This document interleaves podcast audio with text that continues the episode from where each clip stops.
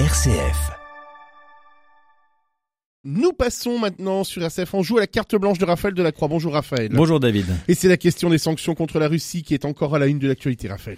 Et oui David, et cette guerre n'est plus si lointaine que cela de notre Anjou.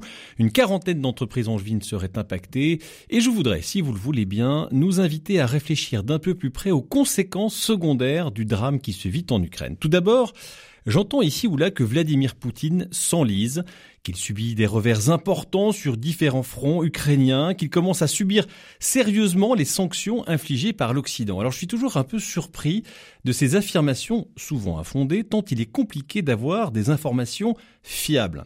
Demandez au général Éric Vidot, chef du renseignement militaire, qui vient d'être limogé par le président Macron parce qu'apparemment il n'apportait pas les informations fiables escomptées. Et si euh, vous rajoutez par-dessus cela la force de la propagande des deux camps, vous comprenez que la prudence s'impose.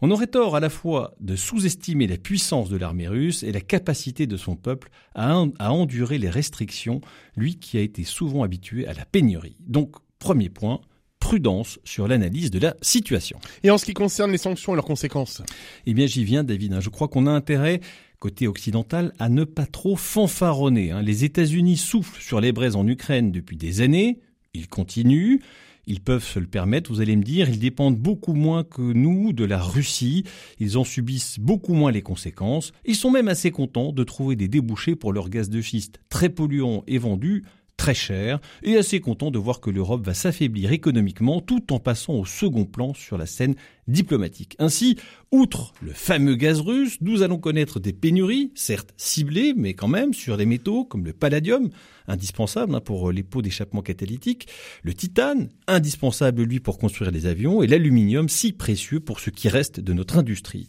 plus grave, beaucoup plus grave, ce sont les pays africains en particulier, mais pas seulement, qui dépendent de la Russie et de l'Ukraine, pour le blé parfois à 100%, et pour le phosphate aussi indispensable pour l'agriculture. Là aussi, ce n'est pas l'Occident qui va mourir de faim, ce sont les plus pauvres qui, comme d'habitude, vont trinquer. Enfin, arrêtons de vouer aux gémonies les entreprises qui gardent leur activité en Russie, comme Auchan ou Leroy Merlin.